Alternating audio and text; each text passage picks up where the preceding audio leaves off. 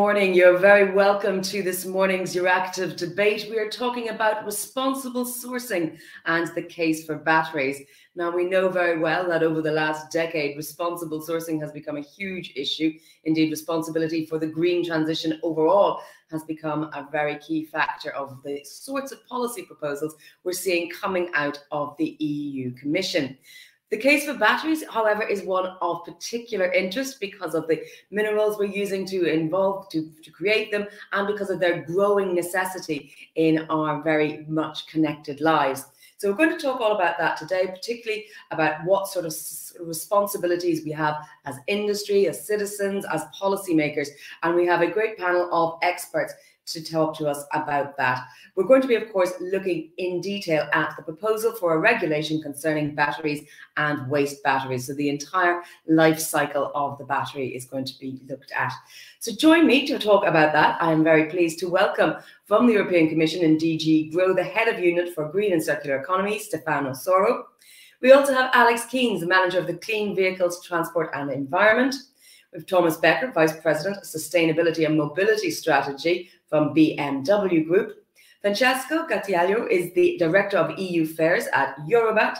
And last but by no means least, Mark Mistry is Senior Manager of Public Policy at the Nickel Institute, one of our supporters today and sponsor of the event. So thank you, gentlemen, all very much indeed for joining me. We will also be bringing in a representative from the European Parliament to join our discussion as well.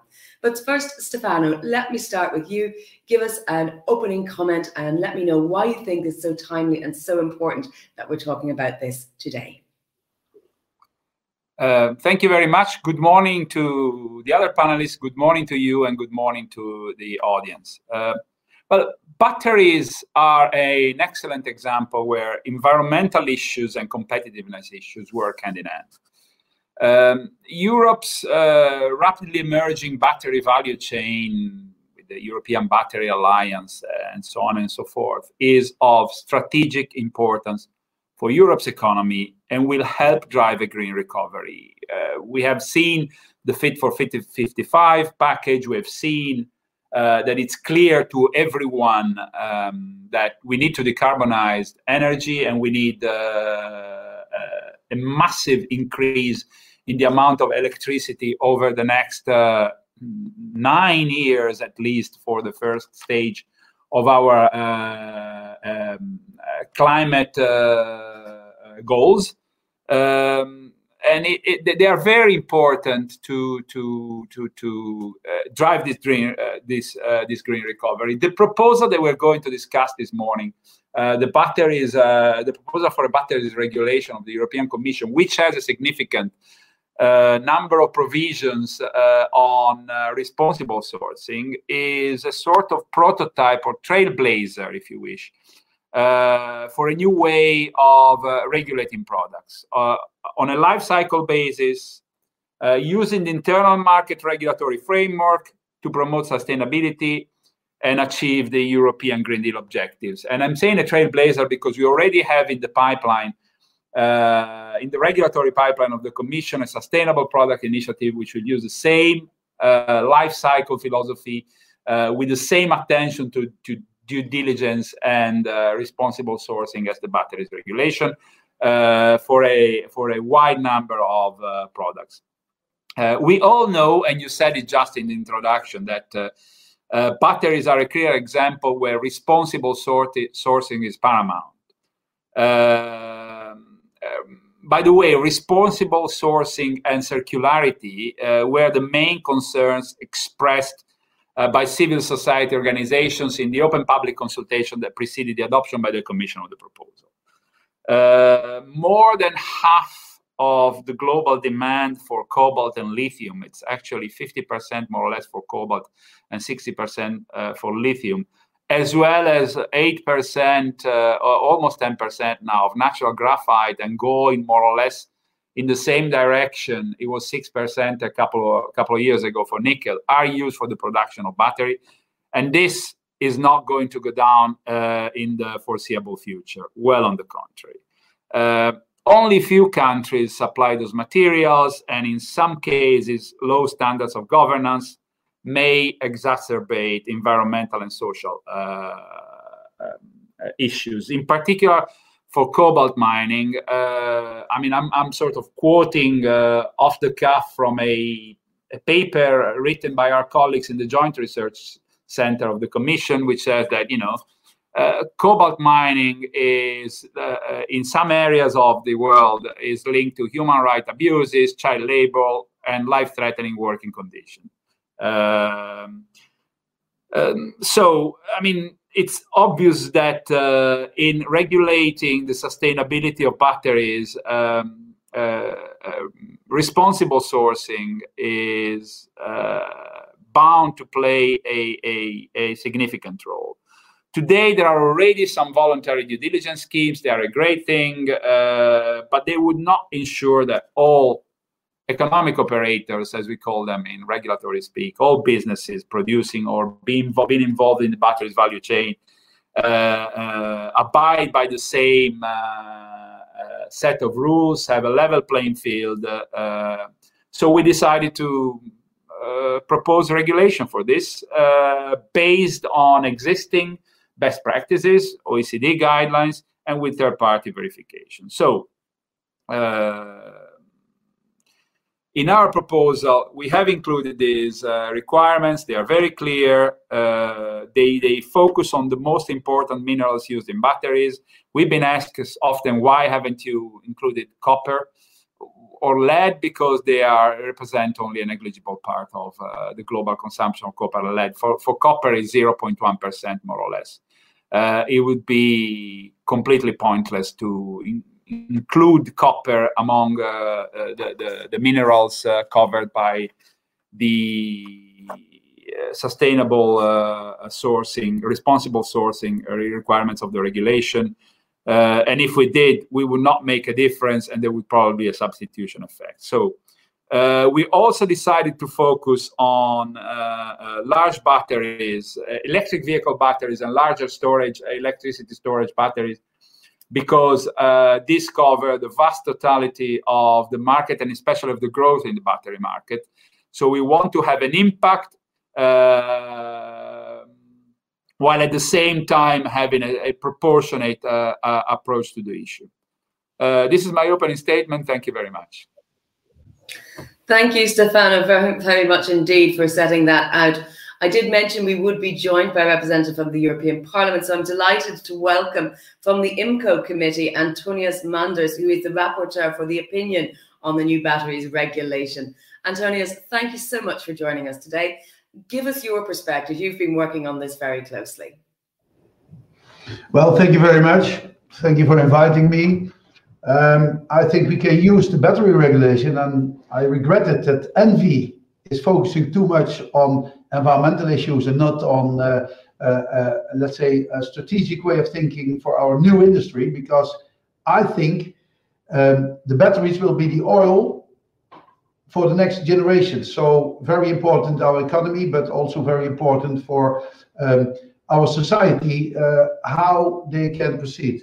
Um, of course, I can uh, elaborate on uh, the details of the regulation, but I think it's better to start with my overall view.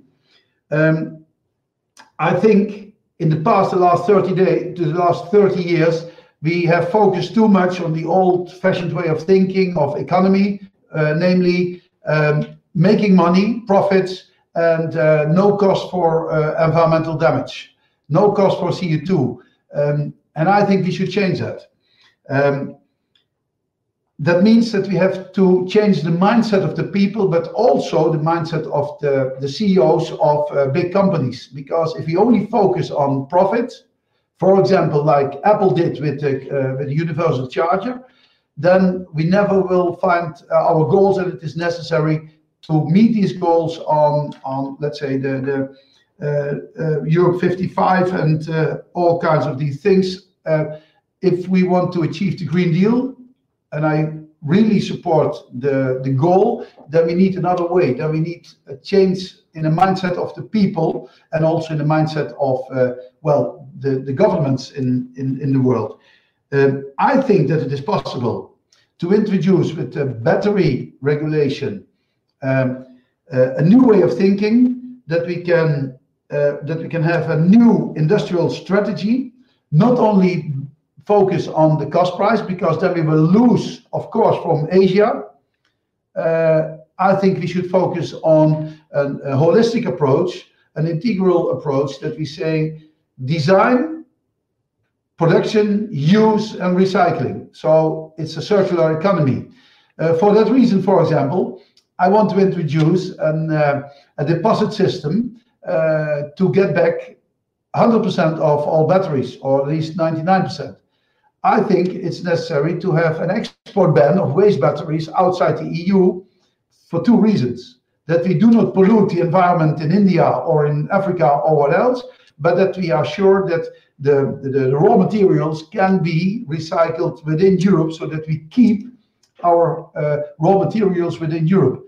And then I think we should invest a lot in trying to uh, develop batteries, uh, raw materials uh, of which batteries are made, um, that um, Um, that we can produce them of European raw materials so that we're not dependent. I think at the end, the due diligence, the social circumstances, and the environmental uh, conditions should be much higher than the global uh, uh, standards as they are now, so that we can use the leverage of the internal market uh, to become a leading industry, one.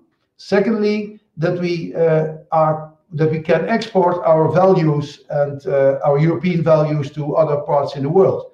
Um, if we do that, then we keep the internal market open for um, companies from outside the EU, but they have to comply with the European standards. And if that is the case, then I think we create a level playing field.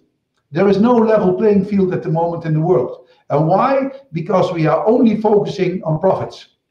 And if we do that, then we will lose. Then in 25 years, we will be a museum in Europe because now we still have a little bit money to spend and we are a little bit richer still than Asia or other parts in the world. But there will be an end in our money uh, um, materials. And so we need this transition time to create a Green Deal and use the leverage of the internal market and make the, uh, the European battery industry completely independent from other parts in the world so that we then have to lead the world leading uh, battery industry for cells, but also for the. And I think, for example, that uh, electric vehicles, the batteries in electric vehicles, should not only use to transport people from A to B, because 95% of the time the car is is stand still in the streets and, parked. And I think we should focus on the interoperability of the batteries of cars so that we can heat our house, that we can light in our house during the nights, etc., etc. Um, this is the first uh, part that I want to say. I hope that we can change the mindset of the European people and uh, entrepreneurs too. Thank you very much. Thank you very much indeed, Antonio. It's a very passionate statement there. We are going to go next to Alex Keynes. And so we're going to talk about some of those use cases because we can't decouple them from what we need the batteries for. So, Alex, give me your perspective, please. Thanks. Um, and thanks very much for having me uh, for this very timely discussion. Um, so, I don't want to spend yeah too much time on what we already know. So I think you know uh, that we there's a transition happening, uh, a necessary transition happening to electric vehicles uh, in the energy system as well you know, uh, as as the commission outlined, we obviously uh, need many more batteries for this, um, and therefore we would need a lot more of the metals uh, such as nickel and lithium uh, in the 2020s um, before ultimately recycling can can play a, a bigger role. Um, so for us, it, you know, it's, and I think for most people here, it's really important that this transition to climate neutral uh, EU cannot come at the expense uh, of environmental damage and obviously human rights abuses in in other parts of the world, um, namely you know the, the global south. Um, therefore, you know clearly I think we're all on the same page here that mining practices need to improve uh, and become more sustainable and ethical. And as um, MEP Manders said, you know we need to ex- be able to export our values, and I think this is a, a really timely uh, uh, proposal from the Commission and you know a really important step in in the right direction. Um, you know, obviously, we're going to see a lot more material sourcing taking off uh, over the next few years because of this transition. Um, however, despite you know the fact we very much welcome this proposal from the Commission, the overall proposal on the battery regulation and specifically the due diligence regime, we believe there are some key elements missing uh, from the proposal. Um, I'll, I'll, quickly outline some of these, and please do uh, let me know if, I, if I'm going over time. Uh, so, firstly, um, as the um, representative from the Commission mentioned, you know, the proposed basis for company due diligence is is the so-called OECD due diligence guidance. The full name, I think, was mentioned in the um, advert for the event. The OECD guidance for responsible supply chains for minerals of conflict uh, affected and high risk areas. So the problem with this is that it only looks at harm in the context of conflict uh, and therefore would not include, for example, raw materials originating from the South American lithium triangle, uh, uh, you know, Argentina, Bolivia, Chile, and only addresses risks of gross human rights abuses, so things like torture and, and child labor. Um, instead, you know, we think in addition to this, companies must base their due diligence on um, the UN guiding principles on business and human rights, and additionally the OECD guidelines for multinational enterprises. Um, these two instruments together cover all human rights violations, and um, including, let's say, um, less gross violations, issues around land, labour, and water rights as well. Um, you know, just a small change required uh, by policymakers would really help kind of expand this, the, the, the scope and make sure that we don't miss any um, any issues that might arise. Um, there are also, you know, key battery metals um, that we think are missing. Um, copper was mentioned, so I think I'll mention this as well. Um, it's true that although battery demand for copper represent a much smaller part of overall demand, it is a key battery metal used in the cell anode and also the casing, and will only obviously go up as demand for batteries goes up. The key reason we think it needs to be in the regulation is that copper and cobalt are often mined together. Uh, and when mined as a byproduct of copper mining, uh, we don't want cobalt to be able to, let's say, escape due diligence requirements through a loophole in the regulations. Um, as, as I said, both are mined together. Um, iron as well, we think should be in. Um, iron used in LFP batteries, which are set to play a much bigger role for electric vehicles going forward than we anticipated. Um, companies like Tesla, CATL, and, and VW have made announcements recently on this um, as well as uh, aluminium or, or bauxite, um, which is also a key battery metal used in the cell level and the casing. Uh, all three of these metals too have examples of environmental and human rights abuses and or human rights abuses. Um, for example, the 2019 uh, mine disaster in Brazil, an iron mine killing 270 workers due to a, a mine tailings collapse due to basically improper maintenance, uh, auditing, and lack of due diligence. So, you know, we think that these metals do need to be added. Uh, final point in my intro remarks. Um, I think, you know, the overall the proposal is is is a good start on human rights issues. Um, however, on environmental due diligence, we think there are also some key points missing. Um, the the environmental risks um, outlined in the annex are currently, we think, too vague.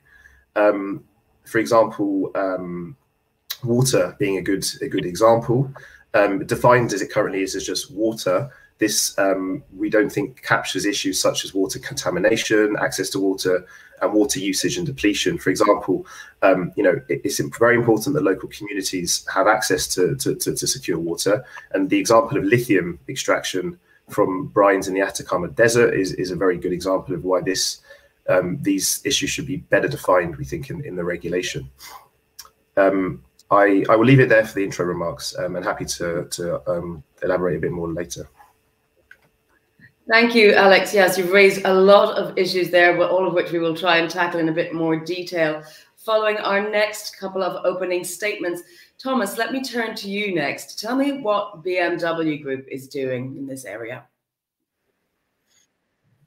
Well, I think our activities in order to ensure the uh, full integrity of our electric vehicles is um, threefold. First of all, it's about uh, human rights and environmental standards, secondly, about the climate footprint, and thirdly, about resource consumption. So, if we start with the first, it all starts with looking into which materials we use in the first place. So, our electric engines, for example, the very vast majority of them does not contain any rare earth in order, for example, to minimize uh, risks in the sourcing of those materials. Uh, secondly, if you look at uh, cobalt, for example, we have decided very clearly not to source from uh, the Democratic Republic of Congo because we source lithium and cobalt directly as BMW and then provide these um, volumes uh, to our suppliers. So we source directly from Australia and Morocco in order to make sure that the human right abuses that uh, are discussed with the view to Congo do not happen in our supply chain. At the same time, we work with the German Environmental and uh, Development Authority, with the GIZ, in order to look into what would need to happen in order to have a more sustainable supply chain uh, in Africa. On lithium, prior to considering sourcing, we have issued a, comprehensive study together with two universities. What are the requirements for a responsible sourcing of lithium uh, in South America? So, turning to CO2, uh, if you would not do anything against it, the CO2 footprint of a battery electric vehicle is about twice the one of an internal combustion engine. In order to make sure that it actually is lower than today's average cars by 2030, we are really taking ambitious steps with our suppliers in order to bring the supply chain impact down.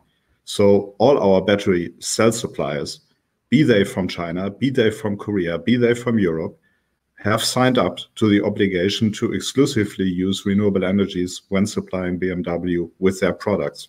So this will have a first significant impact uh, on the life cycle of our vehicles uh, without, by the way, being forced by the legislator to do that. Another aspect, and this is closely linked uh, to CO2, as you know, uh, is uh, thirdly uh, re reducing the need for primary resources because it brings down the CO2 footprint significantly, depending on the materials to up to 75% if you look at the case of aluminum, for example. So we strongly support, therefore, uh, the proposal launched uh, by the European Commission to establish um, a reliable uh, circular regime uh, for batteries. But very clearly, this is a long effort where we are just at the start, where we will not see big volumes of material coming back out of automotive batteries in the next years. We will also see shifts in markets. CO2 pricing, the future of several other pieces of European legislation will impact on the relationship between the prices of primary and secondary materials, and, and rightly so. So, from my point of view, apart from the fact that we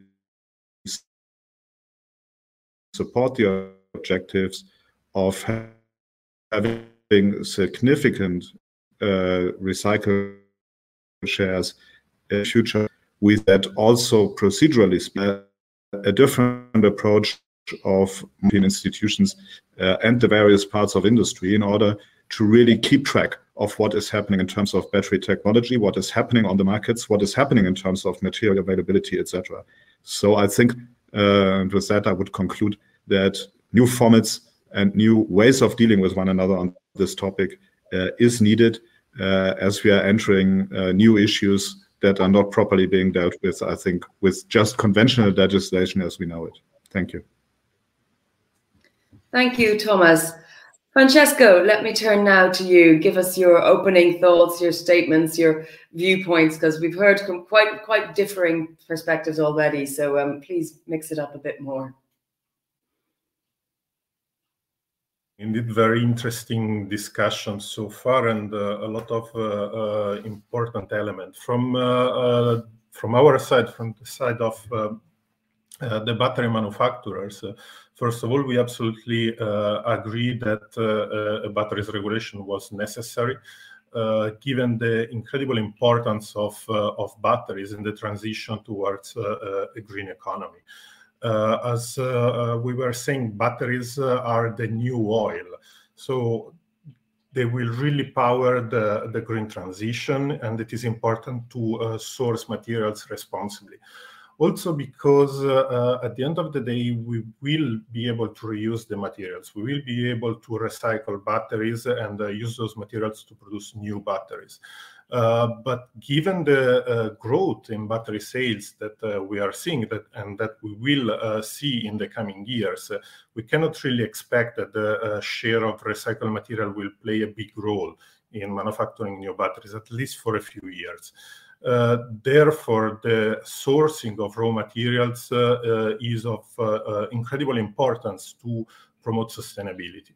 Uh, at the end of the day, we uh, totally support the objective of having uh, green batteries made in Europe and to have competitiveness through sustainability, because we truly believe that uh, uh, sustainability uh, in all its declinations, so being carbon footprint over sustainable sourcing of raw materials or ambitious recycling targets, are necessary and are a defining and competitive factor for the European companies because we are better than the rest of the world when it comes to sustainability, recycling, worker protections, and uh, so on. On the due diligence uh, aspects included uh, in the batteries regulation, we tend to believe that uh, uh, the Commission actually put on the table a very good uh, proposal. Uh, the impact assessment recognized the fact that uh, the industry is already doing a lot in terms of uh, due diligence. we, we already listened to a few examples just a few minutes ago. So there are a lot of voluntary agreements already put in place by the industry and by the European industry in particular. but of course, we agree on the fact that uh, it's better to regulate these so that all actors uh, in the value chain and all competitors also uh, will have to comply with the same strict standards. Uh, if we look at the proposal, though, we do have a few elements that uh, we would like to, to mention. First of all, the timeline, because we, we only have one year to uh, implement the new requirements after the regulation will be uh, approved. And we believe that this is not enough because, of course, the due diligence policies will have to be implemented but uh, also the results will have to be verified by uh, third-party uh, assessment bodies, and this uh, entire system of checks will have to be established at national level.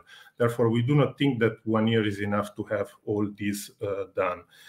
Then we have uh, a few concerns regarding the coherence with the sustainable sustainable corporate governance governance initiative, which will be uh, proposed uh, quite soon by the Commission, and which will have to ensure a level playing field because we believe that products competing with batteries will have to comply with the same strict due diligence obligation. And finally, we believe that uh, it is extremely important to ensure proportionality and uh, uh have fact-based regulation. So we saw uh, several uh, calls to extend uh, the scope to other applications or to other methods, but we believe that the impact assessment did a good job in uh, assessing which metals need to be there and which applications need to be uh, in the scope. At the end of the day, it is not a matter of being ambitious or uh, not ambitious, but the point is to have a regulation which is productive and cost effective. And we believe that uh, the current scope works uh, uh, quite well in general, as I was saying, we believe it's a, a very positive initiative, and uh, this is something that the, the battery industry uh, totally supports. So, uh, looking forward to a good discussion also in the next uh, uh, minutes. Thank you very much. Thank you, Francesco, very much indeed. Mark, you're uh, you're from the Nickel Institute, sponsors of today's event. So obviously, you have a, a real feeling that now is the time to talk about this issue. Yes, indeed. I, I have the feeling that there's a need to talk about this topic. First of all, many thanks uh, for setting up this this exchange and um, the other panelists for joining. Um, I think the first point I would like to make is um, we heard right now in the introductory statements uh, that uh, raw material supply is of global nature. But I think it is important not to forget that we still have world-class installations when it comes to nickel production in Europe. So I was just uh, noting down uh, a few countries like uh, Finland, France, Belgium, Norway, the United Kingdom, where we have nickel producers, world-class nickel producers being located And with uh, Umicore here in Belgium, also one of the top companies when it comes to the recycling of nickel and other raw materials, other metals which are recycling from the batteries value chain. And as, as nickel in industry, we, we play here a critical role as we are at the begin as well as at the end of the battery value chain. So we are providing the raw materials, um, but we also look forward and we are preparing ourselves for getting the materials back once they, they leave uh, the use phase. When it comes to the topic of the day, responsible sourcing, um, there's a clear message that I would like to leave, and that's actually our member companies are committed. So we are we are here to clearly state that we are committed to responsible sourcing, and we are also supporting the inclusion of responsible sourcing into the proposed EU battery regulation. Um, it's often enough misunderstood, but in the case of our member companies, we see this not as a burden, but as an opportunity to demonstrate that we are um, ready to identify and to address um, environmental, social, and governance risks, as it allows companies to also demonstrate their performance and that they are committed uh, to the targets which are set, for example, also in the European Green Deal. And when you look into the activities uh, in which we are involved, I think that is um, also clearly showing how committed we are. There are regulatory initiatives, like, for example, proposed EU battery regulation. We see trading platforms looking into responsible sourcing. There are public private partnerships, like the Global Battery Alliance, in which we are involved, um, but also industry driven initiatives, such as, for example, Drive Sustainability or Responsible Steel, where this topic is actually picked up and where we are engaged. And there's very there's one very nice example where we can demonstrate that we are actually committed, that we are working on this, and that's uh, the joint due diligence standard, which we actually developed together with the colleagues from the copper industry, from the zinc industry, the lead industry, and the Responsible Minerals Initiative. Um, it took us 12 months to develop this document. Uh, it's right now undergoing uh, a review pro a process of the OECD to ensure that we are compliant with the OECD due diligence requirements. There are right now three points I would like to leave when it comes to the proposed EU battery regulation, but also the Sustainable Products Initiative and Sustainable Corporate Governance. And that's um, the first one is a point that Francesco already mentioned.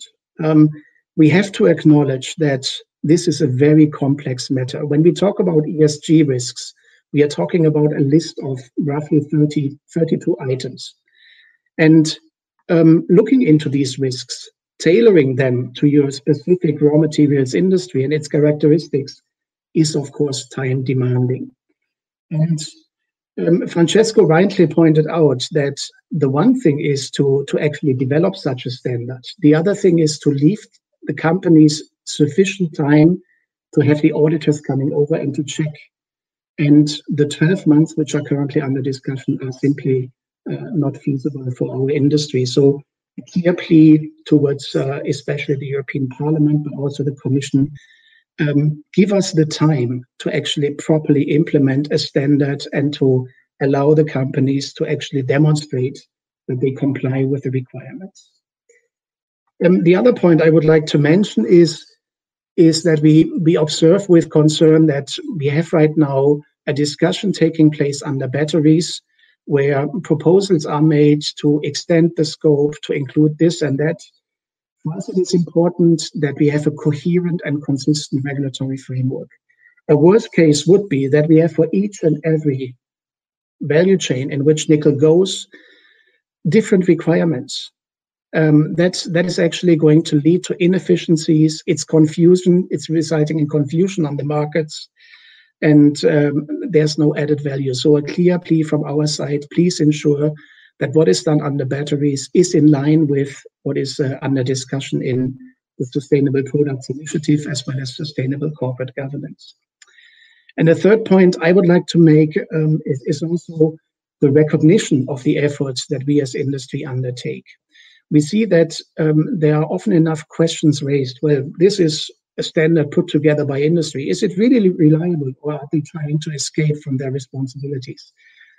Um, the joint due diligence standard that we developed shows how we are working. We have a stakeholder engagement process. So we are sharing these documents throughout its development. We are going afterwards through um, a recognition process on the OECD to ensure that um, the level of ambition is the same as in other documents. So the, the cross-recognition process is quite important for us. And therefore, also a plea from our side, um, also towards the European Commission, that the work done by industry should be acknowledged and not questioned. Thank you. Thank you, Mark, and uh, thank you for your, your plea to the policymakers. Obviously, Stefano and Antonio are both here. Francesco, I know you need to leave us shortly. Do you have any final plea you want to make before you have to go? Uh, no, thank you. I think uh, the, the other speakers already addressed the, the, the, the main question quite uh, quite well. From the point of view of the industry, I think it is important to have something ambitious but implementable. And uh, what Mark said uh, goes exactly in the right direction. So thank you very much okay, and uh, wish you a good discussion. Thank you, Francesco. Antonios, let me uh, come back to you. I mean, you've, you've heard a, a, lot of different viewpoints there. What's your initial take? I mean, especially in terms of this timeline consideration. Well, I think uh, our legal procedures are taking uh, uh too much time uh, because we are listening too much to the, let's say, the profit uh, thinkers. Um, I've seen that with, with Universal Charger, which I proposed in 2009 in 2021, finally, the Commission said uh, we will make it uh, mandatory, and then in uh, 2024, so that means 15 years after the proposal, 15 years because we want to help Apple with making more money at the end, and we don't look at the waste. And that's our our system is getting out of uh, time. Um, Mr. Mis Mr. Mistry asked, um, give us more time. But I think we have no time to lose uh, for several reasons. Uh, the last 30 years, we harvest the low-hanging fruit. Uh, and nowadays, we need more and more efforts to get the raw materials out of the mining. Though at the other side, the demand in the world is much higher. So it's getting more and more difficult to get the raw materials uh, to produce our needs, our, our products. Uh, then there's another and it's not a threat, but it's an it's it's a global uh, fact that the market in China is three times as big as uh, as the, the European market, and the more prosperity they get, the more need they have for products too. So at the end, who can will uh, produce all our products? So I think Europe should focus in a faster way than we do now on being independent as a uh, as a continent um, thinking of the aging of the people so that we are prepared for the coming 25 years instead of making money for the coming five years. So I hope that we can um, speed up the procedures and that it doesn't take uh, years before entering into force of this uh, um, regulation for batteries, but it is much, much more for other legislation too. That's what I say. So we need a mindset um, that we do not focus only on on uh, cost uh, effectiveness, uh, as Mr. Gattiglio said, it must be cost effective, of course, but cost means um, money for, uh, let's say, CO2 cost, or does it mean uh, also only for uh, less, cost for the company that they earn more? That's actually the way of thinking. And I think we should also consider the environmental cost in producing things, and then at the end, of course, the company should make money too because that's their focus. And without making money, they can't exist anymore. But I think we need the right balance. And if we find that, then I think that my grandchildren will have a nice future uh, in the coming 50 years or longer. Thank you very much. And I have to leave. Thank you for uh, for attending and listening. And I hope that we can achieve in the coming years a mindset uh, at the European consumers and uh, uh, companies, of course, so that the economy of Europe and Europe will exist also in 25 years as a, a lively community instead of being a museum for Chinese tourists. Thank you very much. Thank you very much, Antonio. So certainly all hope we don't become a museum for Chinese tourists. It would be just dreadful outlook. But thank you. And I know you've taken time out of your schedule to talk to us today because, as we said, you are in the IMCO committee rapporteur on that. Thank you. Um, let me turn, Thomas, to you. We've been hearing a bit um, about industry and the demands and so on, and then the, the profit-driven industries that we, we know and love. But you're saying that you know BMW has proactively made a lot of decisions to be more sustainable. Um, how do you make a business case for that? Well, I think uh, very clearly, uh, if you look at raw material prices and are realistic about it, uh, you would not really expect them to go down anytime soon. So uh, we think that uh, engaging into more circularity uh, will make mid and long-term business sense. Uh, we have therefore at the International Auto Show uh, in Munich uh, shown what we would envisage how a 100% circular car could look like. Obviously, this is a vision, not a vehicle you will be able to buy, but it illustrates our ambition to, as a next step, go from the somewhat below 30% of recycled content of our vehicles to 50% in order to reach compatibility with the Paris Agreement, because this will not happen just by going from one drivetrain to another, and in order to reduce uh, dependency on primary materials. So I think uh, there is a synergy here. And uh, our challenge uh, as a company is uh, to get the best results in terms of CO2 saved, for example, for the euro we spend. And here we are confronted with competing options. We have the big material classes that compose a vehicle, which is steel, aluminum, plastics, and the material that goes into our batteries.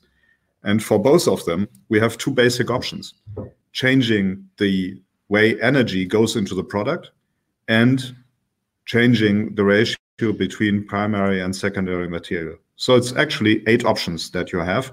And the ratio between them in terms of how much impact can you have and how much will you have to pay will not stay constant for 10 or 15 or 20 years. We have, are establishing, therefore, management systems to permanently recalibrate what is the best way forward here. And that means a lot of dynamism, and that means the proper integration of sustainability topics like resource use and CO2 into the corporate target and measurement system. And finally, it means you need to orchestrate data provision along the supply chain.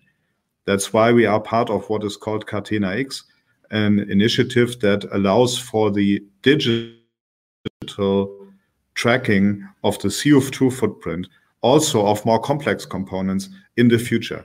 It's obviously a big piece of work that will also make take a few years. But at the end of the day, we need to create the digital infrastructure for really being able to define the footprint of a highly complex product like ours in collaboration with many partners along the chain. Thank you very much for that. That's a great explanation. Um, now, I do want to remind our audience that you can ask questions using the chat function, and I see some coming in already. So I'm going to jump to one because I was going to put Stefano to you. Um, the comments from from Alex saying that the OECD guidance on due diligence doesn't go far enough in terms of the dealing only with gross violations and conflict. What's your reaction to that? I mean, is is there a is it is it is it an, enough to say that these really really gross violations are the low hanging fruit, or do you believe that this is the sort of instrument that could do more? No, this is certainly something we can look at with an open spirit, and this is what we are doing already. By the way, this is not the first time we have this discussion. Uh, if you look, I mean, this is okay. This is a bit. Uh, this is a bit for for nerds. But if you look at uh, the introduction to the regulation, it mentions another number of uh, international guidelines. Um, and then we zoom in on uh, the one that's been mentioned from the OECD for responsible sourcing. We are open to to improving the the, the proposal under this respect with what is state of the art uh, on this subject. Uh, if I you. can, um, I would. Yes. Yeah, there were a few points made. In, I'll be I'll be extremely extremely rapid.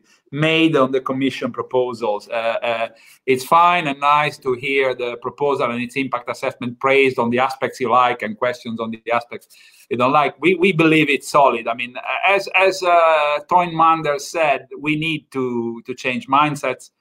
And concerning deadlines, we're not going to change them by kicking the can down the alley. Uh, our proposal, including the timelines, is impact assessed. Uh, uh, there was a couple of speakers who mentioned the need to ensure consistency uh, with the Sustainable Product Initiative, and in particular with the um, corporate sustainable governance. Uh, we will ensure consistency. Of course, uh, the proposals have slightly different angles. Uh, the Commission will present its proposal for uh, sustainable corporate governance towards the end of the year, but this addresses companies uh, in general, uh, focusing on the problem of the, the fact that the pressure to focus on short term financial returns goes sometimes at the expense of long term development of a company and sustainability. Uh, for batteries, we want to make sure that our climate and energy policies that promote those batteries do not have negative side effects.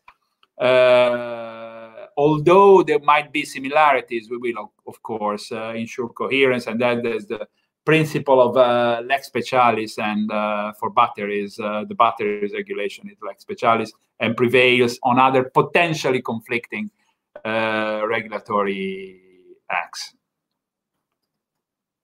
But thank you, Stefano. I mean, there are, of course, other questions coming in as well, but I have a, a rather technical one from Anne Catherine Kapler asking what is the performance like of recycled materials in, in terms of actual use? Thomas, maybe you or Mark, perhaps one of you could give me a response on that. Well, here we are uh, looking at a challenge which is very different depending on which material you, you look. Uh, if you take, for example, aluminum, it is very crucial that you do not have contamination, for example, with residual copper that comes out of the uh, shredding process. So also, if we look at automotive grade quality, uh, the availability of sufficiently pure raw material is one of the limiting factors we are currently facing. And this is why we collaborate also on plastics, for example, uh, with other partners from industry in order to Uh, enable a higher share uh, of recycled materials. Uh, but for us, things like uh, the mentioned uh, contamination topics are the showstoppers we need to overcome. Thank you. Alex, if I may, we, we are talking about Europe within the context of the global community. And as you've pointed out, many of the these these problematic minerals are from the global south. I mean, but isn't there a sense that, well, there is a huge demand in Europe for these products, so they're going to come from somewhere, and you cannot expect everyone to know every link in their supply chain? I mean, yeah, I, I would say that it's it's it's an interesting question and one that um, I think um, would help me answer one of the the other points that was raised earlier um, about uh, timelines. Um, I mean, we see due diligence as a progressive exercise. So it's not something that you can just do and then prove that you've done, you know, um, immediately. It's, it's it's something that you work at. It's something that you know companies will get to know their supply chains better and better, um, and that's the point of the due diligence provisions. Um, as I say, it's not something that you just switch on and off. Um, companies in Europe, as as has been mentioned, are already kind of let's say ahead of the game. Um, okay, like Francesco, he's I know he's not here anymore, um, but he he he mentioned that you know European companies are ahead of the game on due diligence, workers' rights, uh, and, and recycling. I, I, would actually just very very quickly question the point of recycling. I think actually battery lithium-ion battery recycling is is uh, very much behind the game in Europe. Um, Asia is very much ahead, uh, and Europe, um, North America is is certainly um, catching up uh, more quickly than Europe on on that front. Um, but coming back to the discussion point, um, great. If Europe, European companies um, are so much better at due diligence and workers' rights, which we would tend to agree with, then let's prove that. Let's make sure this regulation is ambitious, and that will also help competitiveness. You know, the sooner that these rules come in, um, that are going to level the playing field for European companies um, against the uh, incumbent battery producers from Asia, then that's even better for Europe. So let's do it quicker, um, or you know, let, let's let's be ambitious, stick to the timelines proposed by the Commission. Um, and you know, coming back to my point about it's a progressive exercise, um, you know, you need to show in this proposed due diligence regime that you're making an effort. So it's a proof of effort that you check and address risks in your supply chain. Um, but there's no proof of outcome required. Um, you don't. There's there's there's there's no um, kind of you know companies won't be. Um, if, if, if, companies are shown to have been negligent um, where risks were clear and risks were identified and action wasn't taken, then that is a problem, of course. But you don't have to prove that you know um, an outcome that was uh, beyond your control um, you know was was was was, was not addressed. Um, so I think here there's there's maybe a bit of a kind of uh, reality to to be um, understood here about how this is a progressive exercise, and this these new rules will help companies in, increasingly understand and, and map the, the the hotspots in their in their supply chains, and that's exactly the point.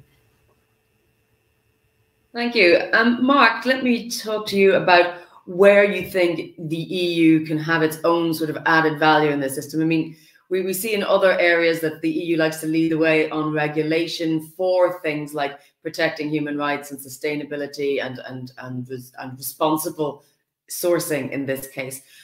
Do you think that that could become, if you like, a USP for the EU? It can. It can. I would agree with uh, that statement but if you may allow, I, I, would like to comment on the last two questions. Uh, so the one that you posed to Thomas and the other one to Alex. Uh, first of all, as Thomas rightly stated, the quality of the recycled material depends on the material as such. And um, when you look into especially nickel or cobalt and the recycling process, and um, how the material is, is actually recycled, you will see that the quality of recycled metal, of recycled nickel, is the same as of primary material. Um, the important point, Thomas mentioned earlier that um, the energy savings made uh, by using, for example, recycled aluminium can be as high as 75%, is of course that a lot depends on how the material is composed of, what do you have as contaminants, for example. Um, so this gap between primary and recycled material might be even might be in some cases smaller. Um, one comment I would like to make on what, what Alex said, I, I agree with, with Alex. It's indeed as such that due diligence is about identifying in a first stage risks. And if you identify those, you have to address them. Um, so it's it's a process um, where where we cannot expect that companies um, implement such a standard and everything is is well on the next day. It might take some time, and this is something where I feel it is important that um, we communicate this also to to third parties and that the outside world understands that um, with the proposed new battery regulation, with putting the system in place, um, with uh, companies fulfilling responsible sourcing requirements, that everything is going to change from one day to the next. It might be a process that takes time, but the important point, I think, is that that we start and that we take action, and that industry, especially the raw materials industry, for what uh, I speak today, is actually showing its commitment. Thank you, Mark. I'm, I'm going to take another question from uh, our audience, and I will remind you that, of course, you can keep doing that. And we remind the audience also that they can share along on social media using the hashtag EA Debates. The question here is, uh, is from Gabriel uh, saying the regulation focuses primarily on humanitarian violations, but what about ensuring ecological protection um, to increase sustainability? Stefano, I I'm, I'm wondering if uh, one of the things we talk about a lot more, particularly in these post-pandemic era, is not just about sustainability; it's also about resilience. And I'm wondering if a, a shift in focus might make our situation more resilient as well as sustainable.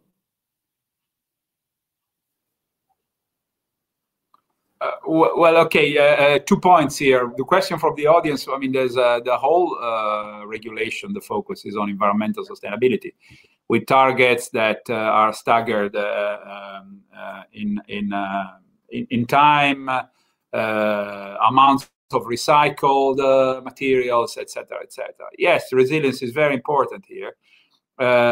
we need to sustain the growth, the, the undoubtable, uh, the certain uh, vertical growth of the battery sector, uh, because this is a pillar of uh, uh, of uh, Europe's energy strategy and climate strategy, decarbonization. We're going to need more and more batteries at home, in industries, in cars, in vehicles. Uh, the supply chain has demonstrated, um, uh, in general, uh, um, in energy industries and in particular renewables, but in energy industry, uh, an excellent response to the shock of the pandemics. Now we are having a crunch, uh, a crunch that's due to a number of factors, in particular to an accelerated growth after a period of uh, shock uh, in conditions, in framework conditions where there are still some hurdles to manufacturing processes and logistics. Uh, so yes, uh, resilience is definitely an important factor in the equation. Uh, and this is why, for instance, in the revised uh, um, industrial strategy the Commission adopted in uh, in May, uh, we're talking about uh, the threefold uh, transition: green, digital, and resilient. Thank you very much. Um, let's let me also um, bring in Thomas here as well because we've talked about supply chains, obviously from the global south, but I presume an, an organization as big as BMW, you're going to work with supply chains all across the Europe. And one question we've had come in uh, from an audience member is asking, how do you see the TTC play a role in the overall discussion on critical raw materials? But I presume this is the, the, the Technology and Trade Council, um, Technology and Trade and Technology Council with the US. Is there a sense where uh, like-minded, if you like, um, democracies could team up to sort of take a stance against these conflict minerals, so-called conflict minerals? So we have been supporting a closer collaboration between the US and Europe uh, for a long time, uh, with a significant interruption of four years. And uh, we would obviously uh, extremely appreciate if there was more done together and an alignment between uh, the US uh, and Europe, no doubt. Uh, that applies to many aspects of what we're doing to the digitization of the car, to autonomous driving, and also uh, to uh, the electric drive system. on the other hand, our CEO in April this year has been proposing at the China Development Forum to jointly address uh, critical and important supply chains between Europe and China as well. So we think that it makes sense to engage uh, also partners in Asia directly and see where there may be fields uh, of common interest and where, for example, in decarbonizing the electricity supply for energy intense components like the battery, but also steel or aluminum, uh, there could be fields uh, uh, of collaboration. As, for example, if you take our BMW iX3, which is uh, the fully electric version of the X3 car, it is made in China for the world. So any of these cars which you see on the road in Europe comes from China, and it is made exactly to the same standards as its brother, if you like, which comes from Spartanburg, South Carolina. So that is why we have a very keen interest in more alignment and more collaboration. Mark, what's your position on this uh, need for sort of internationally agreed alignment? We obviously talk a lot at the moment about the EU situation, but where, where do you stand on, on a global level? Well, I, I can only support the idea or um, an initiative to take this forward on a on a global level. I mentioned earlier a public-private partnership, which is the Global Battery Alliance, in which we are engaged. And in this Global Battery Alliance, we are aiming at, we are looking at producing batteries sustainably. So starting with the mining and ending up with the recycling of these batteries. And, and I think that these kind of public-private partnerships um, can create an added value and can actually complement what is done on a on a regional scale, as for example in the European Union. As clearly, if we if we want to move things forward, if we want to change things, then we need um, stakeholders from the Asian Pacific group to also join us in our efforts. Thank you. Alex, I presume you too believe that uh, by uh, acknowledging the, the global nature of supply chains, more can be achieved. Um, by you mean more can be achieved by having uh, global initiatives? I mean, on on yeah. this, I would I would I mean. Obviously, this this always sounds nice and is obviously something that industry uh, always pushes for. I mean, I, I, I talk about in general. I mean, you know, environment policy. It, I would say that experience shows that um, Europe has always and should continue to um, uh, lead the way in setting the most ambitious standards globally. Um, other countries tend to follow, and you know it's therefore incumbent on Europe to to, as, as I said, take the lead in setting the most ambitious standards. And this battery regulation is the perfect example of that. Um, you know, as I said, other other regions tend to adopt at some point the regulations that, that Europe sets. Um, this is better for European companies who get a head start. Um, this is also a way, and I know the Commission sees it as this. It, it's not only an environmental and climate policy; it's an industrial competitiveness policy because you know setting the standards um, level leveling the playing field via sustainability standards is, is a way that Europe can can um, can can can better compete, uh, and you know, uh, and, and I think that's that's to be celebrated. Um, experience shows that when Europe waits for other industry, uh, other other regions to set in, in international standards, um, the the the um, uh, results are always poor. I mean, you have to look at uh, ETS um, for aviation, the discussion that happened around there, waiting for CORSIA to set uh, an international standard, uh, ended up being uh, unsurprisingly incredibly unambitious and poor compared to what Europe wanted to do. Same for shipping. Um, we can't wait around uh, for, for laggards to, uh, to, to to catch up. We need to make these steps ourselves and and and you know let's say uh, try and shape the global regulatory um, framework. Um, I think this also, um, if, if, if, you allow me, uh, just to come back to a, point that was made about the uh, um, corporate sustainable corporate governance initiative or proposal that's coming at the end of the year. I, uh, I think it's otherwise been referred to as the horizontal due diligence proposal. Um, you know, this is um, something which uh, we we obviously um, welcome as an initiative, and I think um, I want to echo a bit um, what Stefano from the Commission mentioned that, um, or was kind of implying, was that um, you know this will have a different scope. Um, you know, we need to remember that the battery regulation is covering sector-specific challenges and should remain separate from this horizontal due diligence proposal, and we should not water down ambition in the battery regulation um, to you know kind of let's say uh, link the two proposals together. We actually you know as i've set out and i think um, i think others have kind of in some way agreed that we need to actually increase the ambition in some way in the battery regulation and for sure we we look forward to having a an ambitious horizontal due diligence proposal. And i think this is and this is where i absolutely do agree with what's been said by um, some of the in, in industry colleagues is that um, it, it's important that um, actually we level the playing field for other sectors. I think, in particular, the fossil fuel sector.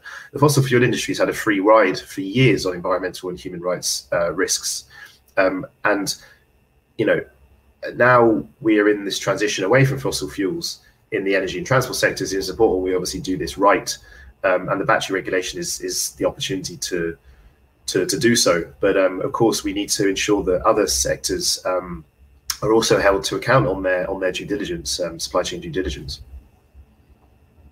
Thank you very much, Alex, and for indeed for bringing up that uh, that horizontal uh, instrument. Stefano, I, I, think you wanted to comment, however, on Alex's first point there Uh, yes, I mean, uh, in general, on engaging with our global partners, of course, these are global issues, and we are happy to engage uh, uh with everyone and with the rest of the world. Uh, there are two issues here. One has been made very well by Alex. I mean, uh, we are standard setters, and standard setters, the standard setter role gives us a, a, a, a, a great advantage. we are Europe is an unavoidable market for all those who uh, want to do business. Um, and uh, if we do things properly, uh, like I think this is the case for battery, um, many other jurisdictions, many other parts of the world take up our models. There's a, there's a, there's a great example of this. Uh, always uh, in the same sort of area of uh, sustainability of products regulation, which is eco design and energy labeling for energy using products. If you go around the world, you will see how many parts of it have copied uh, our model for uh, electrical appliances in particular, but not only, and have copied our uh, energy labeling uh, schemes. Uh, so yes, we engage with everyone. We know the products are global, uh, but we, as I said before, we don't have the least intention of kicking the can down the alley. And by the way, by regulating products, as we're doing with batteries, and we as we intend to do uh, with the Sustainable Product Initiative for a series of uh, of products, focusing on a life cycle uh, approach, uh, we have a global impact because we regulate products regardless of where they're made. If if someone wants to place them on the European market which, as I said, is an unavoidable market. Uh, we're not a small island uh, in the ocean with a very tiny population. Uh, we are the largest single market in uh, in, in in the world. Um, they will have to comply with our requirements. Thank you, Stefano. Point well made. Um, before I go to a round of, of closing comments, First, let me just ask quickly, Mark and Thomas, when it comes to uh, compliance with, with these various regulations or due diligence guidelines, what sort of tools are out there? I'm thinking, Thomas, maybe something like blockchain, sort of traceability, auditability. Um, how do you deliver on that? Well, this is indeed one of the, the big pieces of work ahead of us. We have almost 10,000 direct suppliers not naming all those who are in the second and third tier. So there will be no full coverage of all of that, neither in terms of CO2, neither in terms of uh, uh, compliance with standards. So we always have to prioritize. And um, that means that we want to demonstrate that, for example, if we purchase aluminum, which is made from renewables, which is better than the average figure that today goes into the systems, uh, for an LCA of a car, uh, this is credible and demonstrated. And this is one of the aspects that we do in the aforementioned Catena X format. But clearly, namely in this field, we need a closer dialogue also with the regulators because we are far away from making this something that you could regulate in the sense you regulate, for example, the emissions that come out of the tailpipe. You cannot regulate an entire value chain like you regulate a technical device in a car. And uh, what is the right way in between uh, uh is, I think, a crucial factor. Uh, let me but just matter one fact. If you look at the European taxonomy as it will be applied to us, none of the stuff that we have been discussing for the last hour will matter. At the moment, taxonomy only means to see that how big is the share of electric vehicles in your fleet? That's the only information you get actually uh, translated into turnover. Uh, we hear that we may not even be relevant for the uh, taxonomy on recycling. And I think really in that regard, we need a discussion about what really will matter in the future. Thank you. Mark, the same question to you. How do you demonstrate a compliance with these sorts of guidelines and regulations? Thomas is there saying it's it's difficult to the point of impossible. I, I can only echo what, what Thomas said. Maybe in our case, it's not 10,000 of uh, different actors or um, products that we have to follow, but it is a it is a very complex matter, and traceability is of course something that you need to address when you talk about responsible sourcing and uh, due diligence. They are tools which are under discussion, uh, like a chain of custody. Um, again, I, I, would I would like to make it very clear. We we are committed. We want to demonstrate that we are sourcing the raw materials, not only going into batteries, but also into other value chains in a sustainable way, that we address and identify ESG risks. But the critical point is that this takes some time. And if we start rushing, we are going to end in a mess. So a very strong plea from my side, give us the time to look into this and to prepare things properly. Thank you. Um, Stefano, any final thought you want to leave us with or a takeaway in, in one minute?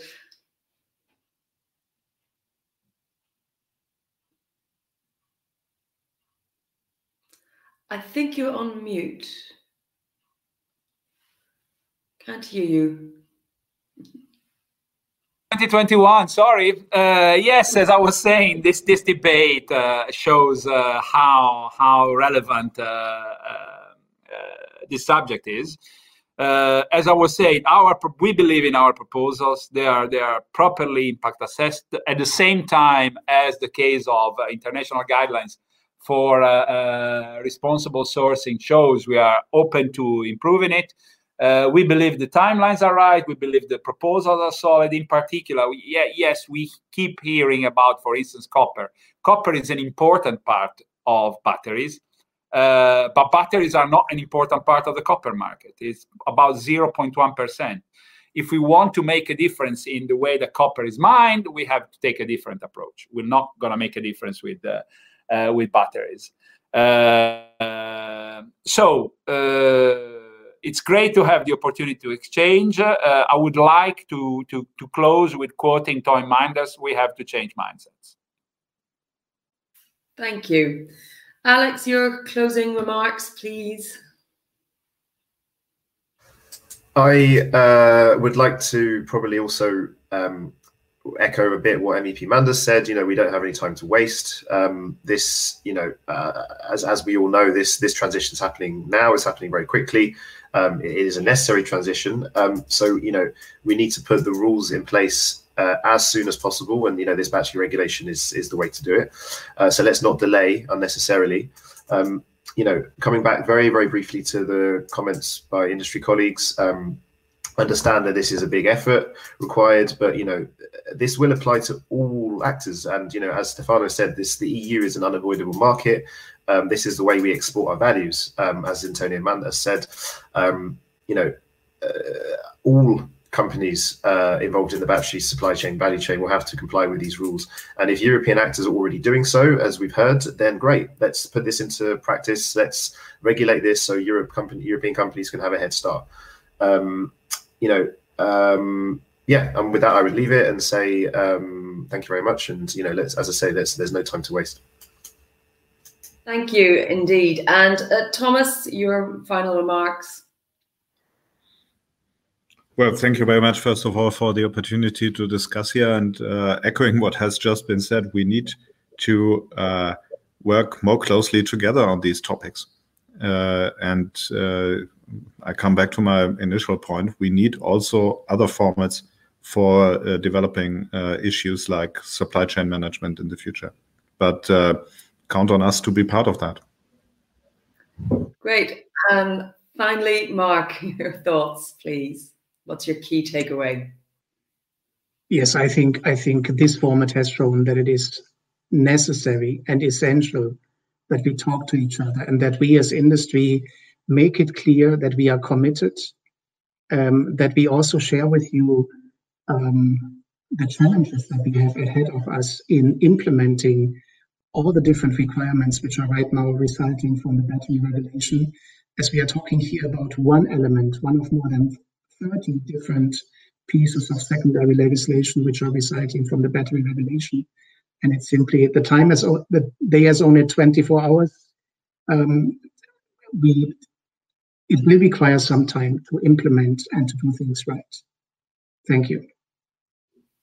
Thank you all very much for your thoughts and comments. I think, if nothing else, we've demonstrated the complexity of the issue and the need to actually spend time focusing on it right now. So, thank you all very much for joining me today. Remember, this isn't, of course, the end of the conversation. You can still continue to follow us online using the hashtag EA Debates do stay with us then because we will be back in due course with many more issues, debates, and virtual conferences on Euractiv about this and other important legislative matters.